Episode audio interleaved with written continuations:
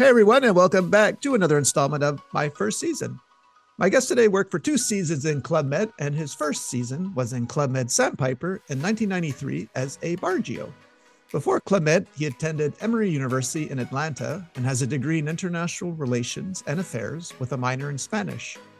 He drove from Atlanta to Miami for his interview, and he was the only one wearing a suit. Gulp. He still got the job, though, don't worry. And how about this? This next phrase has never been uttered in over three years of my first season. After Club Med, he moved to Asia and, quote, taught Spanish to Japanese salsa dancers, end quote. Who boy, there's got to be a story there somewhere. From Boston, now living in Key Biscayne, Florida, give it up for Joshua Bernstein. Hey, Joshua, how are you, sir? Hey, Greg, how are you today?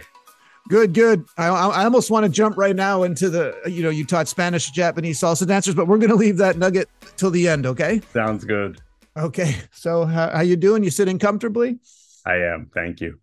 Okay. So as we said in your intro, you attended Emory University, and I think it was there that a, a friend of a, a, frat brother had worked in Club Med, right? He was a tennis GO.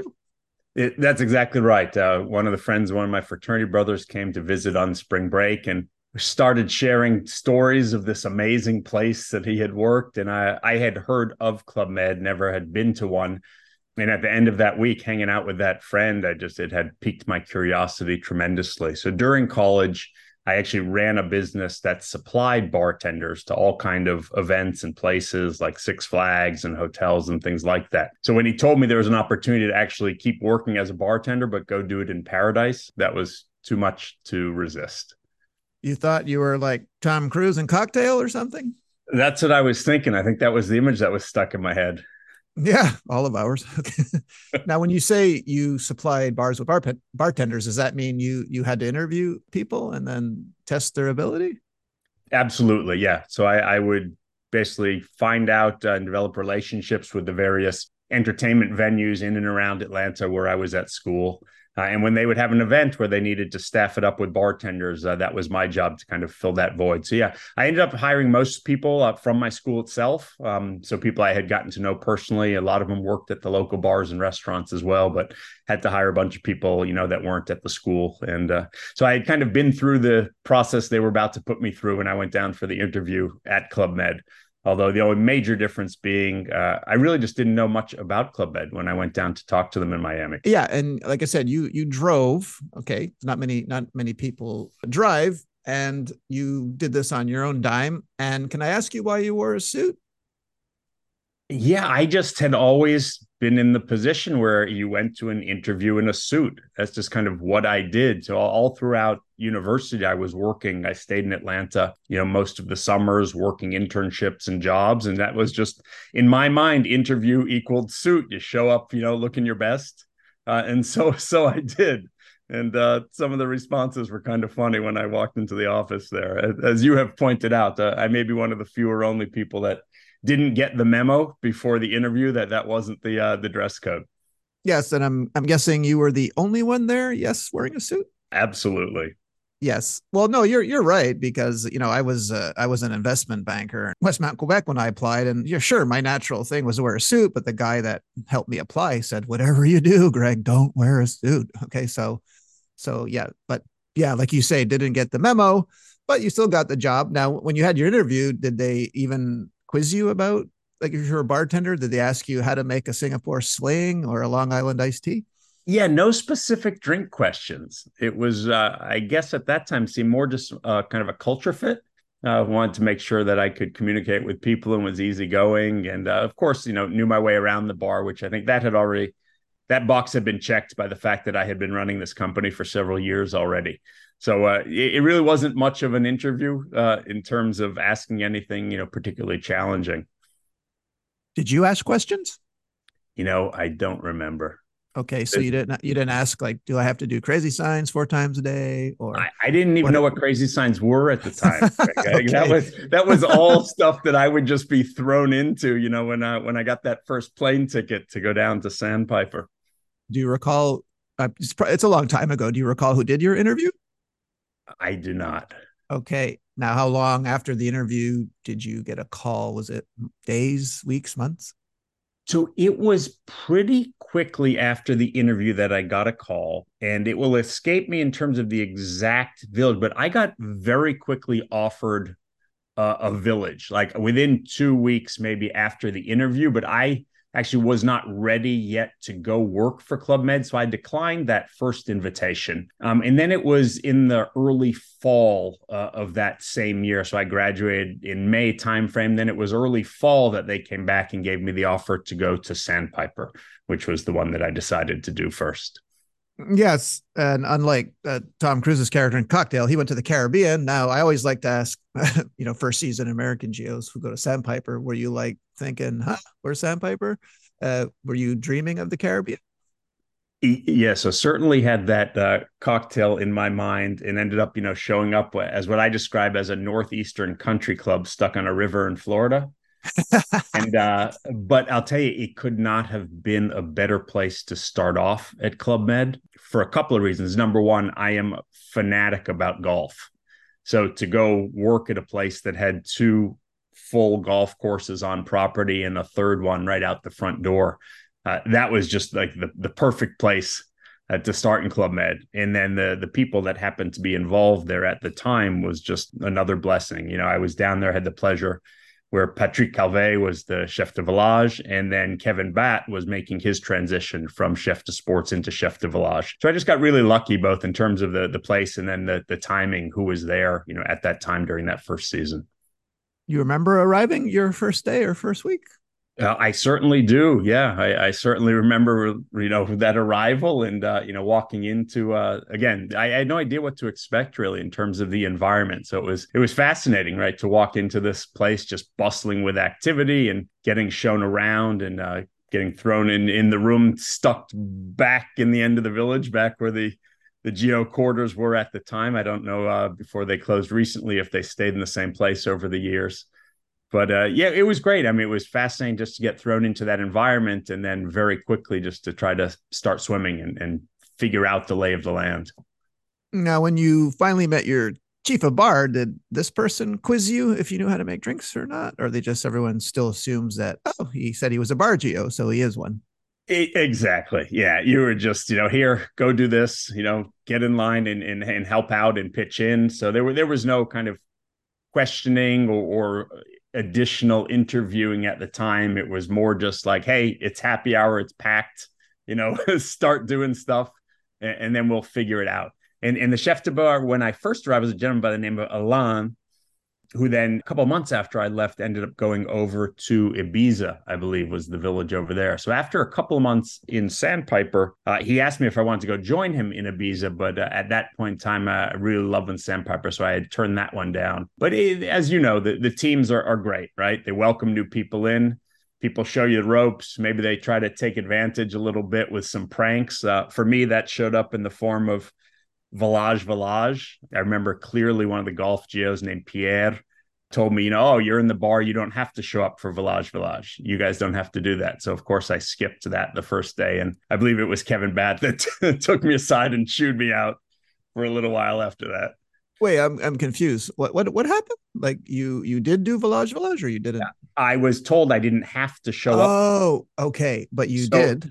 Okay. Uh, but but I did, yeah. So I just I just stayed in my room. I just skipped my first assigned Village Village and just okay. bailed on it. And uh, well, that, you know didn't go over so well. I would have thought I could have sworn bar GOs didn't didn't have to do Village Village either. You know, I mean, you might not be wrong here because I know it was the sports team and animation, but uh, yeah, I I, th- I thought you guys would have been exempt. Wow, okay yeah, it's interesting as you know the the bar GO has a, a, unique, I would say, life inside of the club because oftentimes the hours are reversed, right? When when the rest of the club is off or doing other things, you know, we're we're working, and then when the rest of the club and the GOs are off doing their daily activities and their services, oftentimes the bar GOs have some time off. So it, it's an interesting thing at first to figure out, yeah, what am I supposed to do here?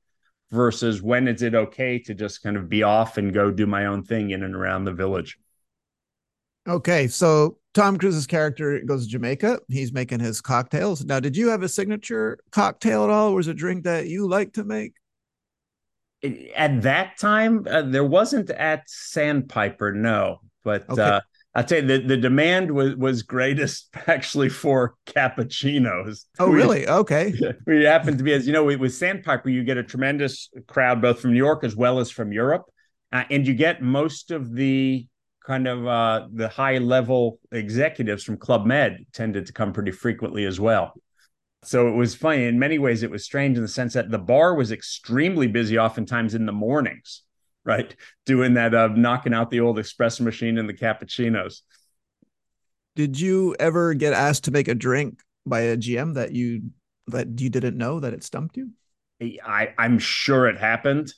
In those scenarios, I just asked them what they want. I'm sure it happened. I don't remember any particular incident that that jumps out at me. How long roughly did you stay in Sandpiper? So I was there for about 10 months. Oh, 10 months. Okay. And you arrived uh, at what point in 93? Do you recall? So I arrived in the fall of 93. I'm I'm thinking it was probably around September. Okay. Of 93. So, so you also had your first Christmas and New Year's then at Yep, first Christmas and first New Year's at that point in time. And uh, as as we said earlier, it was Sandpiper was just it was an amazing place at that time. Again, I understand for people who had either grown up at Club Med or really had some image in their mind, Sandpiper, you know, was not that. It wasn't this crazy singles village, but I, I, loved it, especially because I was able to get really close with Jack England. Did you have the pleasure to meet Jack? That name sounds familiar. Is he the yoga guy? Yes. So Jack at that time was probably in his mid to late 70s.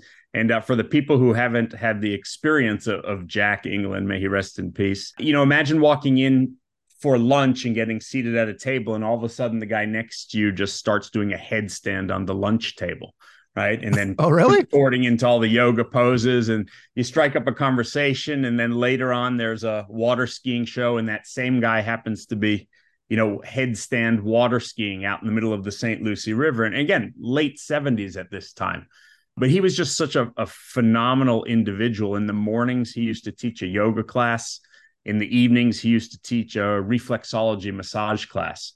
So jack jack to me was you know such an incredible mentor and i feel really grateful to have had that time with him. Just learned so many things just about his perspective on life about these these kind of things that now i would say have come into vogue. You know this is this is the early 90s and he's talking about yoga and meditation and reflexology and how the human body kind of uh, works on a level uh, outside of say traditional medicine and it, way ahead of his time. So it was a really cool experience to be able to do that with him. Did you say he did handstands on the table in the restaurant? On the table and anywhere, Greg. I mean, this is Jack had a no a shortage of healthy ego. Uh, he loved to be the center of attention, and you know what I think was so interesting is he wasn't this lifelong, you know, practitioner of yoga. He had actually had a really bad airplane accident in his 50s.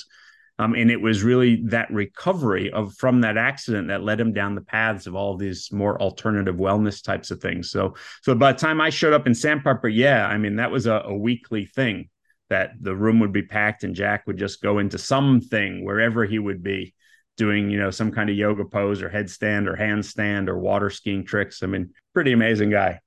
Well, I think I've seen photos of him. Was it? Did he also do splits?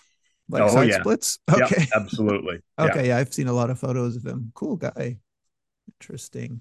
Now, what have you what do you remember about your first season like i don't want to move on to playa unless we we covered everything on on sandpiper like you no know, sandpiper was amazing so again so as a bar go you know my days were largely free so a typical day for me would be to get up at six in the morning and go play around a golf with one of the GMs that were in town. And as I mentioned earlier, it was kind of like this, you know, Northeast Country Club on a river in Florida. So we would get a lot of people coming in monthly or every six weeks from New York, from the Northeast, uh, golf fanatics. And, and this was the, of course, the winter time for the Northeast. So, you know, I had this regular crew of guests that would come in and visit, and we would just hop out on the golf course. So I would spend probably four to six hours a day playing golf, come back in, do the lunchtime, you know, crazy signs, sun salutation, things like that. Um, and then we had also a, a golf cart uh, to sell beer and drinks. So I'd typically head back on the golf course for a couple of hours in the afternoon. Um, and I'd use that time again just to go meet a bunch of the GMs, sell some drinks. And would always have my trusty French book on my seat so I could learn how to speak the language and ideally understand a little bit more of the announcements that at that time were done typically in English and French.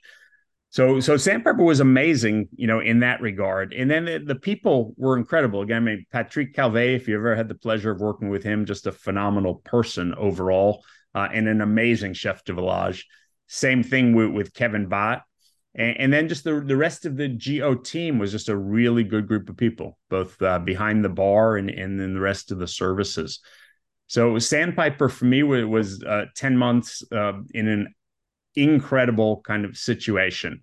You know and many people might say well you didn't you don't know what you don't know meaning you know it wasn't this caribbean you know club med experience. Uh, more on that later when we talk about playa blanca but overall the the experience uh, at sandpiper was really it was really just phenomenal and then if anyone spent downtime there they also know how great the river is so if, for people who loved you know the sports on the river be it water skiing or hobie catting uh, again, as a bar GO, I really didn't have to come in and work until five or six at night.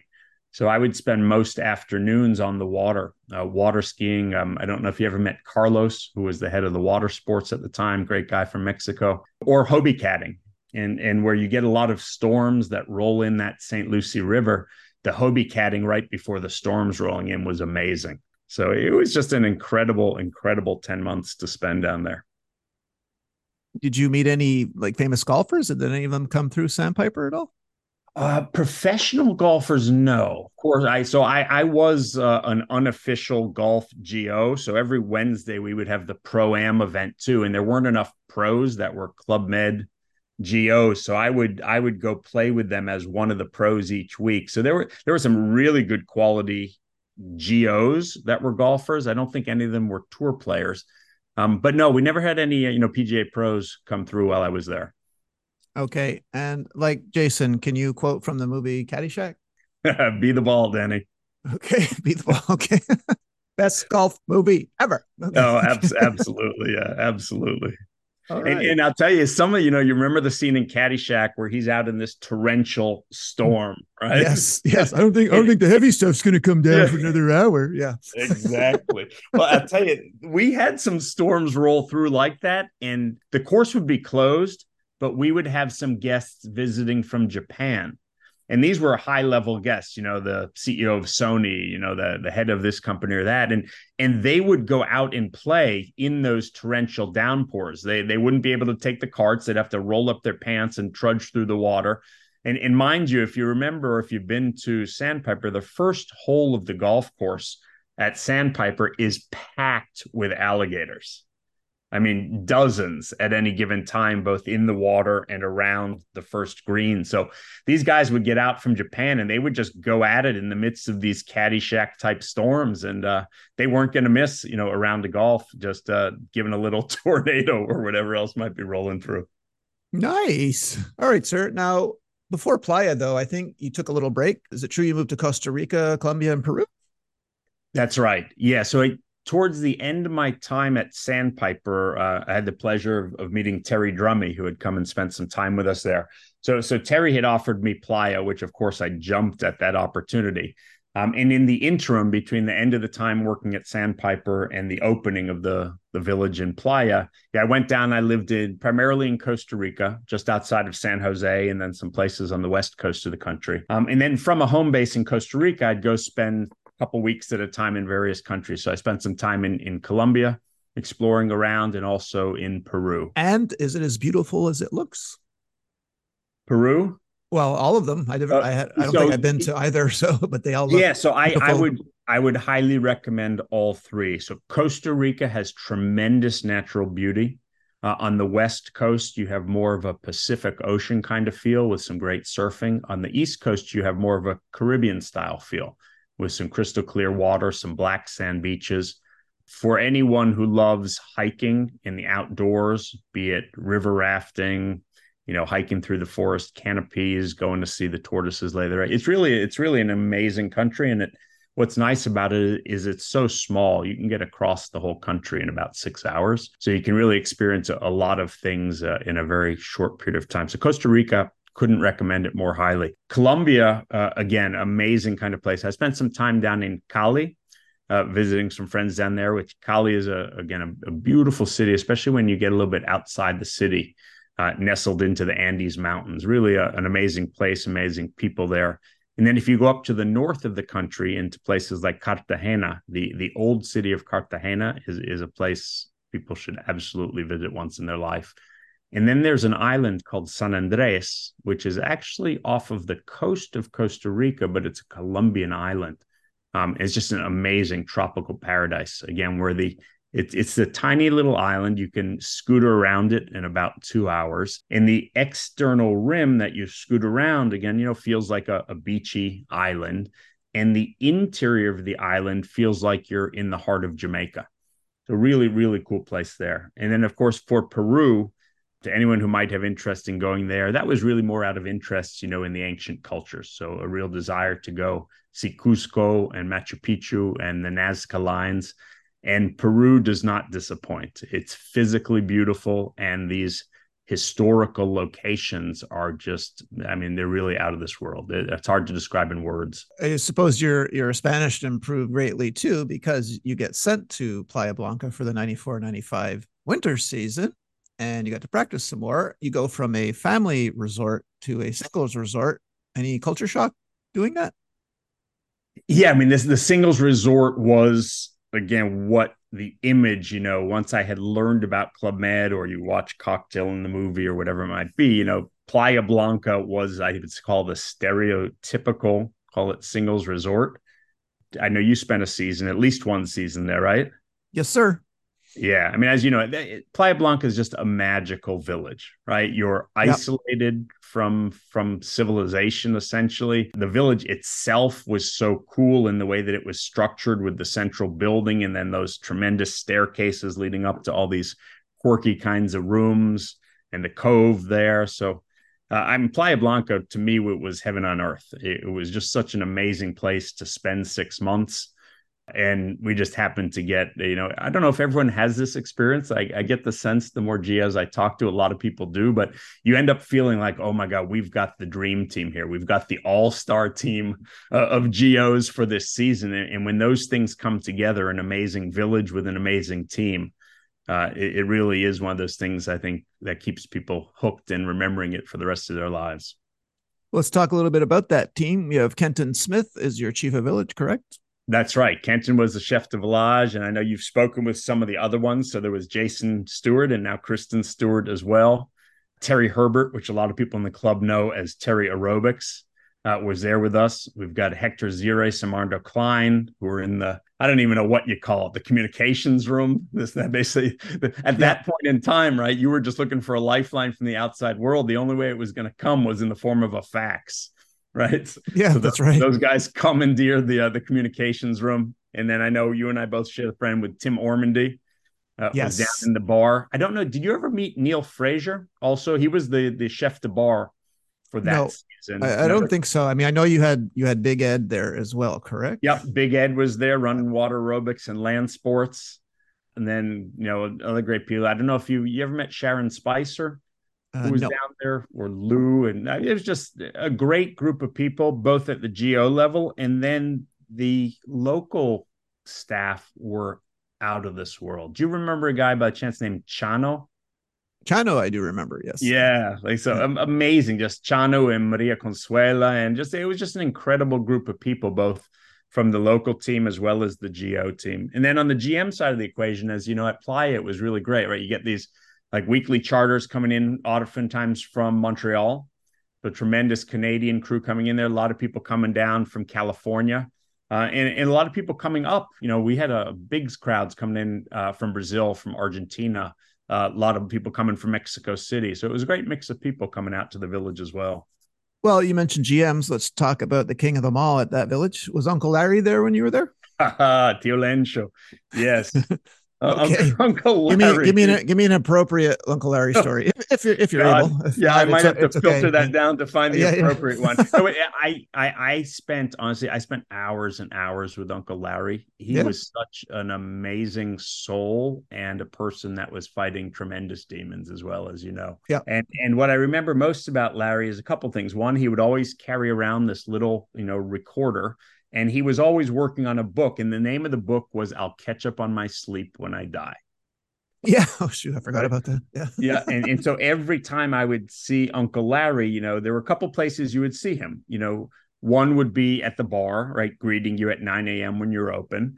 Uh, another would be at the the breakfast at the annex, where we did a lot of the kind of the interviewing for the book that he was working on.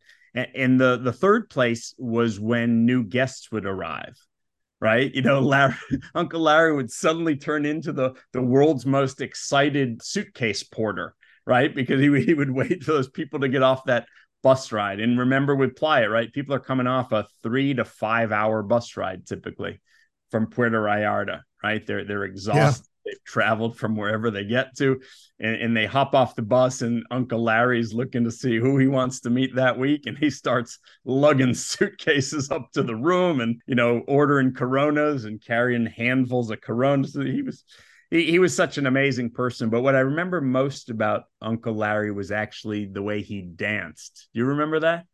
Yeah, I do. I, I, just want to interject one thing here because you said he came to see you at the bar at nine, but when I was there like a year after you, he he'd come to the power walk, but you, you you forgot one important nugget. It was the way he was dressed. So he would come to the power walk in cowboy boots, a green speedo, black leather vest, and bolo tie. Okay, this this is crucial. And I don't think he had slept yet from the from the disco closing. He just wanted to see if I needed company on the power walk, and I'd be, uh, no, I'm okay, Larry. I'm good. I'm good. Okay. But and, uh, and, yes, go ahead. Go ahead. No, I say, and don't forget the headband. Oh yes, yeah, the thin one. The, thin. the headband would thin, often right? have tucked in it one of those funnels that you could cap the top of a Corona to. Yes, chug. yes, I got one because of him. Like I wanted one after I did my season with him. yeah, All right. he was. Well, he was... You, are, you, are you talking about his dancing where he would slap his hands to his chest and his arm? Are you talking about that dancing or, or another kind? The thing I remember about his dancing when when Uncle Larry would dance, he was just in his own element, and he was in his and he would just be twirling his arms around, doing these like they almost like uh, like karate type moves. And, and yeah, okay. swirling around the dance floor and like that was the what what made me kind of so happy about seeing that is that was the moments where he was beyond whatever he was wrestling with and he was just in his element and so I used to love seeing Larry there. And again, you know, what would typically come after that is I, I used to run the nightclub at Playa. And so oftentimes what would come after that is, you know, me having to carry him back at home and help him back to the room right at the night, which wasn't a thing only for him. that was actually a pretty common occurrence. Yeah, I yeah I, I can't believe there's any XGO GM listening to this who doesn't know Uncle Larry is. But just for the record, if you do do not know who Uncle Larry is, he was a, a GM that just lived at Club Med Playa Blanca when Playa closed. He would go live at Cancun, and this is what he did. But I'm I don't know how you would never have heard of him, but yeah, that that was Uncle Larry. So no, he was not a GO, but he uh, and when I met him, I think I was I was sick, right? I got sick for the first time, and then I see this guy introducing himself, going around to all the tables, and he was wearing a white T-shirt. It had his photo and and a photo of the trapeze, and it said "Get horizontal with Uncle Larry." And I thought, okay, I gotta talk. I gotta talk to this guy. Okay. he he was definitely a Club Med legend. Yeah, he's a character, right? We all like characters. Absolutely. All right. So Playa. So you probably had to do get or get supplies for the margarita ride, the margarita walk, the margarita kayak. Probably had to you were doing all those then, I'm guessing, right? Absolutely, yeah. And and either getting them, you know, in village. Some of the most exciting and fun memories were actually when we would have to go out of village and, and go in uh, get to the local distributors if the Corona or Sol delivery wasn't getting it on time and we had to go you know wrestle up some more beer some supplies. So it was a great opportunity to get to know the kind of the the ins and outs of the areas around playa as well which was really cool. And, and as you know too right you have playa there and then in that bay you had these other great things right? You had i think it was called the mirador which is the the place that they would go the, to have the margarita walks right where people would go and yes. end up. And you mentioned the margarita walk. For those who haven't experienced that at playa blanca i'll set a little bit of stage. So when I was there, every Wednesday night was Mexican night in the village. And, and as you know, we have these different theme nights. And on Mexican night, it was like this spirit would come into the village, right? Delivered via either tequila or some shoddy batch of mezcal that someone would bring in from the local area. But they would, there was a, I would only way to describe it is some spirit just kind of would come in and enter the village. And, you know, we would line up and we'd send people right from the village over on this margarita walk, typically led by Dan Beeman, who I'm sure you know as well Yes. And, and, people would go from the village over to this Mirador. You know, it was a sushi restaurant slash disco up in the hills there. And they would go of a couple ways. They could either kayak there, walk, or horseback ride. And, and going over before people had started drinking, it was fun. People had a great time, whatever route they chose to get there. And then you could definitely hear when they left to come back home. And you knew one of a few things was going to happen. Someone was probably going to go to the hospital, right? Someone was going to need to be rescued because they either fell in a ravine or capsized a boat. And, and without fail, that would happen between the time they left and the time they got back into the village, right? And then dinner would start. Everyone up in dinner in the restaurant would get shots of tequila.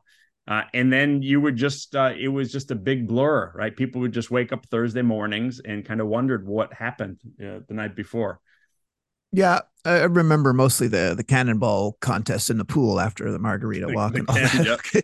Well, yeah, let's talk about that bar because I always said that was probably the best situated bar I'd ever seen. And happy hour because the village was so small, everyone everyone hung out. Right? I mean, it was the event of the day. I think at five o'clock when I was there, GO Nancy was ringing a cowbell to bring everyone in, and people would just flock to that beautiful round bar, right? I mean, it was a great bar, right?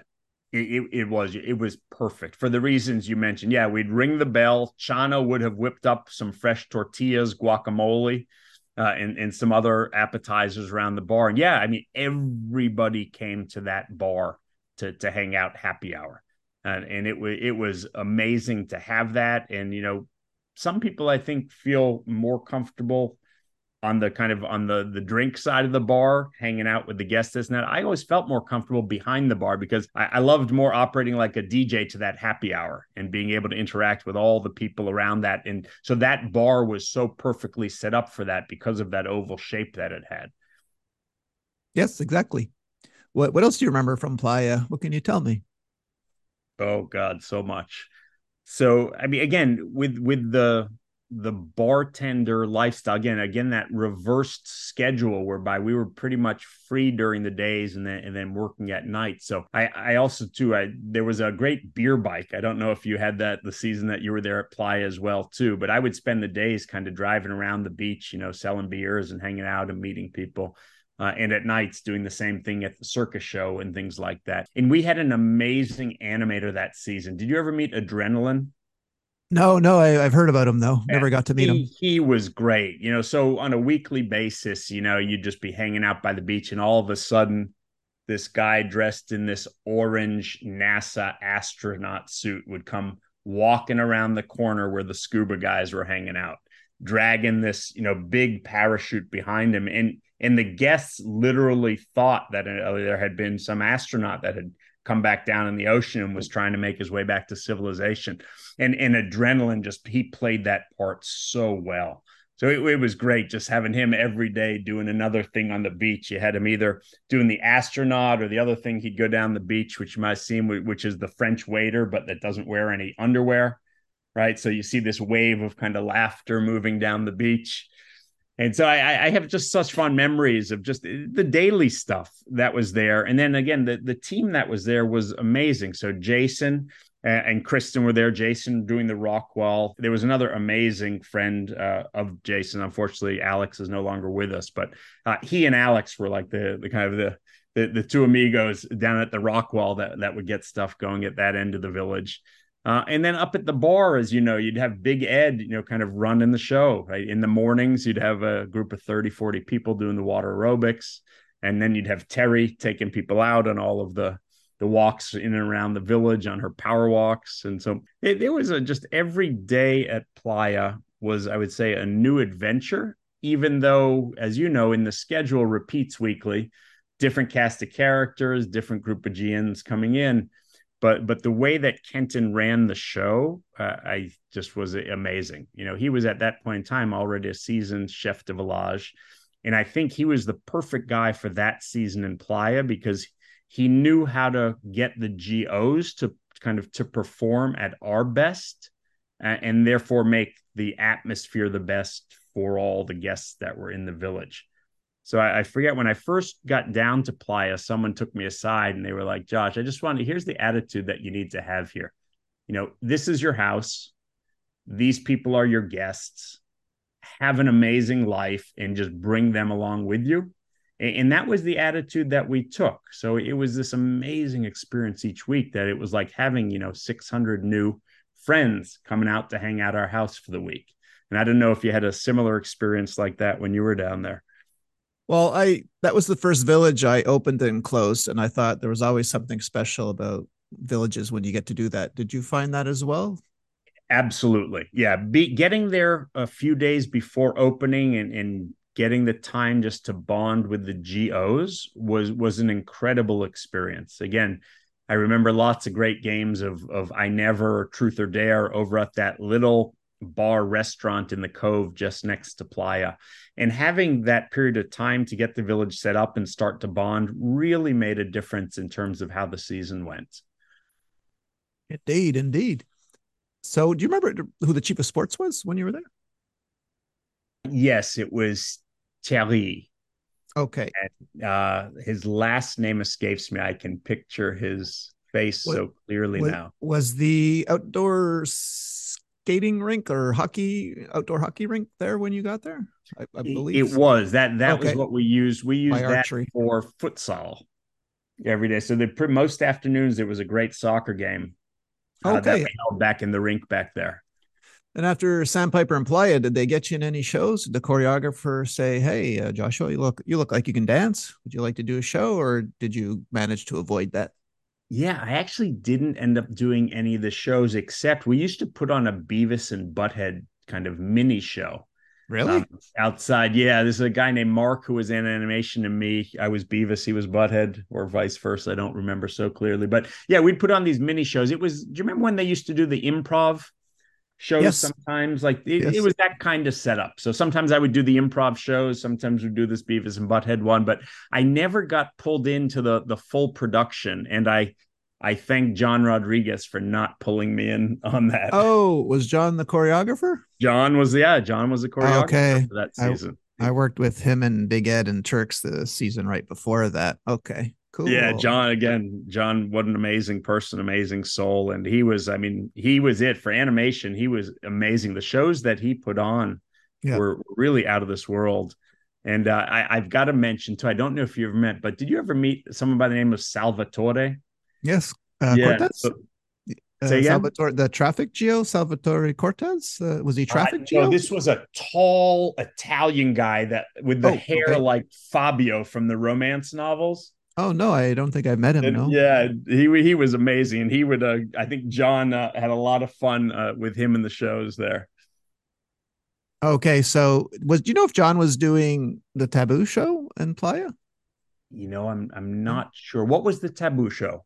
it was kind of like a lot of music by Janet Jackson and and Madonna, you know, uh, from that that time period, the early '90s. Yeah, lots yes, of Madonna. I'm not Janet sure. Jackson. Yeah, I'm okay. not sure if he was doing that. Well, did you ever get did you ever get thrown into crazy signs? I mean, they didn't talk to you about it in your interview. Did you did you even have a favorite one? Did you like them? Uh, so I I love doing crazy signs. Yeah, so I I would unless there was something urgent that kept me from coming outside of the bar and getting down there, I would be out there doing the crazy signs each night.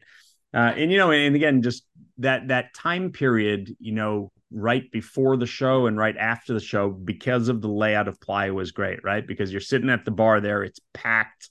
People go into the show, people come out, they're drinking, and then you can kind of steer the crowd, you know, into the club, which was just a couple of steps away to keep the party going. So actually, John Rodriguez had a lot of call it mini shows that he would do in the disco also at night, which was a really cool setup just to kind of keep the mood and the vibe going after all of the main show stopped. Yeah, rest in peace, John, for sure. Yeah, yeah, yeah. he was amazing, really amazing person. Yeah. And, and the other stuff, you know, with Playa that was a really incredible was the I think the areas surrounding it. So getting to know some of the people that had homes in the hills, you know, those pastel mansions. oh know, yes, the hills. It was great just to be able to go up and have some parties there, and then having the The Bel Air Hotel, you know, in the Cove was really nice as well because a lot of the staff and chefs from the Bel Air would come over, so we'd get to know them pretty well. So it wasn't uncommon on a night off you know, to go over there and have a nice meal at the Bel Air and spend some time relaxing by the pool or doing those kinds of things. And it, it, was great because a lot of the people that worked at the Bel Air got really close with a lot of us GOs there. So it was like this really nice community that almost kind of ran the resort in that cove there. So again, another one of the things that I think perhaps made Playa so magical. Exactly. Yes.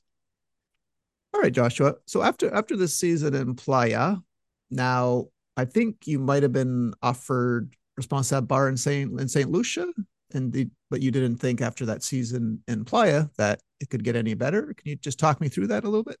Yeah, exactly right. Yeah, I got offered the chef de bar for Saint Lucia, and yeah, that was exactly what I was trying to figure out. It was that was there a way to spend another six months or a year, you know, in the club, in any club, that could come anywhere near the experience I had with Playa. And at the end of the day, I didn't think I could get anywhere near the kind of the magical season that was coming to an end there. So I decided at that point in time to leave the club and uh, went back home, threw on a backpack, cruised around Europe for a couple of months, uh, and then I moved over to Japan. Okay. So you, you have to break this down. Taught Spanish in Tokyo to Japanese salsa dancers. There's never been a greater sentence ever written? how's this happen? So, and by the way, that that story has probably helped me more in in all areas of life than, any other well, story I've ever related. I think it helped me get into this, business school and all kinds of other. This places. is the story we would tell at Liars Club in Club Med, where yes. one per, there was one one person out of three was telling the truth for sure. This one was oh no, he's lying, right? But no, it's not a lie. You you actually did this, right? Yeah, it was interesting. So so I moved over to Tokyo and and at that period of time, right, the the easy job for anyone coming that's English speaker was to teach English, right? There were tens of thousands of people that had moved to Tokyo at this time that were teaching English. And uh, I was coming home one day just walking down the street and I just heard this salsa music blaring out of this nondescript entryway there. So curiosity got the best of me. I peeked inside and and what I discovered, yeah, it was a salsa dance contest. It was actually sponsored by the Cuban embassy. And the music was amazing. The dancers were phenomenal. And all of the dancers happened to be Japanese. And, and so after watching this for about a half hour, I was just so amazed by their performance. I, I started talking to a couple of the dancers and just the idea just popped in my head. I said, listen, you're so great at dancing. You obviously love the music. Do you have any interest in learning Spanish? Uh, and yeah, they they jumped at the opportunity. So initially, I, I was thinking, you know, this is great. I'll have a few, you know, private clients that I can teach Spanish to. But uh, that same week, I happened to get introduced to someone who was putting together an article on language teachers for a magazine that was called Hanako. Now, Hanako was the Japanese equivalent, essentially, of Cosmopolitan magazine. So tremendous readership in and around Tokyo long story short, they ended up featuring me in this edition that they put out. So it, had a, a, picture, a description of what I do, the fact that I was a Spanish teacher, which was unique at that period of time, uh, and and my phone number. And, and, so the phones just started ringing off the hook the moment this thing hit the press. Um, and as you might imagine, there were a few more people that wanted to learn Spanish, but the vast majority of people actually just wanted to learn English. So it ended up just being an amazing marketing piece uh, amazing introduction to Tokyo. And, and, it really kind of launched my stay in Tokyo because instead of having to go a more traditional path to teach languages there, which involves going to some of the language schools that were set up in the country or participating in a program that was called JET that would take language speakers and teach them and then put them into rural schools. I basically just had this built in business that just caught fire from my third or fourth week in Japan so it was great. I ended up becoming very close to some of these salsa dancers, uh, and it was a great way to kind of kickstart uh, my time living over there. Cool. Thank you for sharing that. Now let's go back to Med if we can. I was wondering, you mentioned a lot of names, so I was just curious the people that you enjoyed working with. Did we leave anyone out? Well, yeah, for, I'll say first of all, apologies to anyone I did leave out because there are there are more people that that I would have time to mention and more names that aren't just top of mind nowadays. But you know, in, in the days of, of Sandpiper, you know, it was really a Patrick and, and Kevin Batt and Terry Herbert and Ramon Franco and Playa and numerous other people that were just amazing in Sandpiper. And in the days of Playa, you know, we mentioned a few of them that you know as well too. So Kenton was amazing, Ed Matz, Terry, Jason, Kristen, Alex, Hector, Armando, PJ, Tim, uh, my other barmates, Robin, Neil, and then Sharon, Lou, Alfredo, another guy who worked with us in the bar. And again, my my uh, greetings go out to anyone who might be hearing this. Uh, if I if I haven't mentioned you by name, just know you you're in my thought and in my heart. And uh, it was just a, a, tremendous experience. So I, you know, Club Med for me, and I would imagine it might have been for you and, and many of the other people that might hear this. It, it was just a real pivotal moment in, in, my life overall, right? To have that kind of experience uh, that is so unique and so demanding in one regard, right? The work schedules could be brutal, but so incredible in the other regards in terms of the the people, the stimulation, the speaking in a few languages, the ability to see parts of the world you never see. Um, just really extremely grateful, you know, that I was able to have that experience. Excellent. All right, you mentioned you like the crazy signs. Now, is there one that stands out? Because I'm just curious. Like now, when we've we've left Club Med, we got that one song, and then we hear it in the grocery store or the bank, and it's like, oh, this I used to dance to this. And then, do you ever start dancing or singing in yeah, your car? Definitely, definitely, hands up. Okay, I, I, I, would rank as my favorite. And then, uh, you know, I, have also I've I've got a family now and, and three boys ranging from 17 down to six. And so i've i've had the good fortune to take them back as gms now okay. to, to some of the club meds. And that's just been an incredible experience to kind of you know pass down to the next generation the love of the club. So we we had a great opportunity. We actually went to Cherating in malaysia oh wow. several years ago and and had the nicest surprise. And that is when i showed up there eduardo rojas who i had worked with in playa blanca was the chef de village are you serious? I had no idea he was still in the club or that Whoa. he would be there. And we just showed up halfway around the world to be greeted by Eduardo, which was such a great kind of Playa Blanca reunion, as well as a, a great kind of, I would say, indication of, of the club and how certain people, you know, build their lives inside of it. Um, so we had the, the great experience to go there. We we went to to Guadeloupe and before it closed, they actually took my family about a year ago uh, up to Sandpiper. So it oh, was okay. great to, to take them after all these years. It was great to bring them and just uh, walk them through the village and, and, to reminisce, you know, about the times uh, that I had spent there. So the Club Med's become a very important part of our lives, and to the point where the kids too, when they hear the the crazy signs, if we'll put them on to, uh, it, it's now passed to the next generation. Did any of you, your kids, express interest in maybe working there one day? So my oldest, he's 17 now, would be a perfect GO. So I, I, it is definitely in the back of my mind. I have not really discussed that with him in depth yet, but I would not be surprised at all if he chooses to go down that path. Okay. This is another somewhat silly question, but I, I can't stop uh, dreaming about Club Med. I don't go to bed thinking about Club Med, but I have this recurring dream. So just curious. Sometimes I ask this question Do you have a recurring dream where you're still working at Club Med behind the bar? You know, a few years after leaving the club, I would sometimes wake up with this panic that I was late for a shift. Yes, yes, same with me. But uh, it's something. There's always something that's not being done, and you're stressing, right? In your dream, totally. you can't even enjoy it in your dream. Oh wow, okay, that's wild. I totally would have that, right? Because I mean, you remember, right? The the days were long, the nights were long, and, and sleep was short. And so it, it, wasn't, you know, infrequent at Playa Blanca that I would be in the deepest of deep sleep when I would have to go maybe for happy hour right and run the bar and and so I, it probably didn't happen more than a time or two that I actually showed up late, but definitely for a period of time after leaving the club, I would sometimes wake up feeling like I was late for that shift. we can't even enjoy it in our sleep. Uh. yeah, and, and, the other the other recurring thing that comes to mind, which has actually been a, I would say, a, a driving soundtrack for my life. You know, this is going back to Sandpiper. Jack England used to always say you don't get old and get stiff. If you get stiff, you are old. And, and that was something that has driven me for years in terms of staying in good physical condition because I, I remember that kind of mantra over and over and over again. So while it doesn't show up in my dreams anymore, uh, it does still play a kind of a prominent uh, role that does show up in my thoughts from time to time. Yeah, well, the way you speak of them, he reminds me of that uh, that Clint East, famous Clint Eastwood quote when someone asks him, "How are you still, you know, directing at your age? How do you do it?" And he's like, "I don't let the old man in." So that this sounds like Jack and uh, Clint were cut from the same cloth. and, and, by the way, that voice that you just used wasn't so far off. Oh, really? Okay, okay.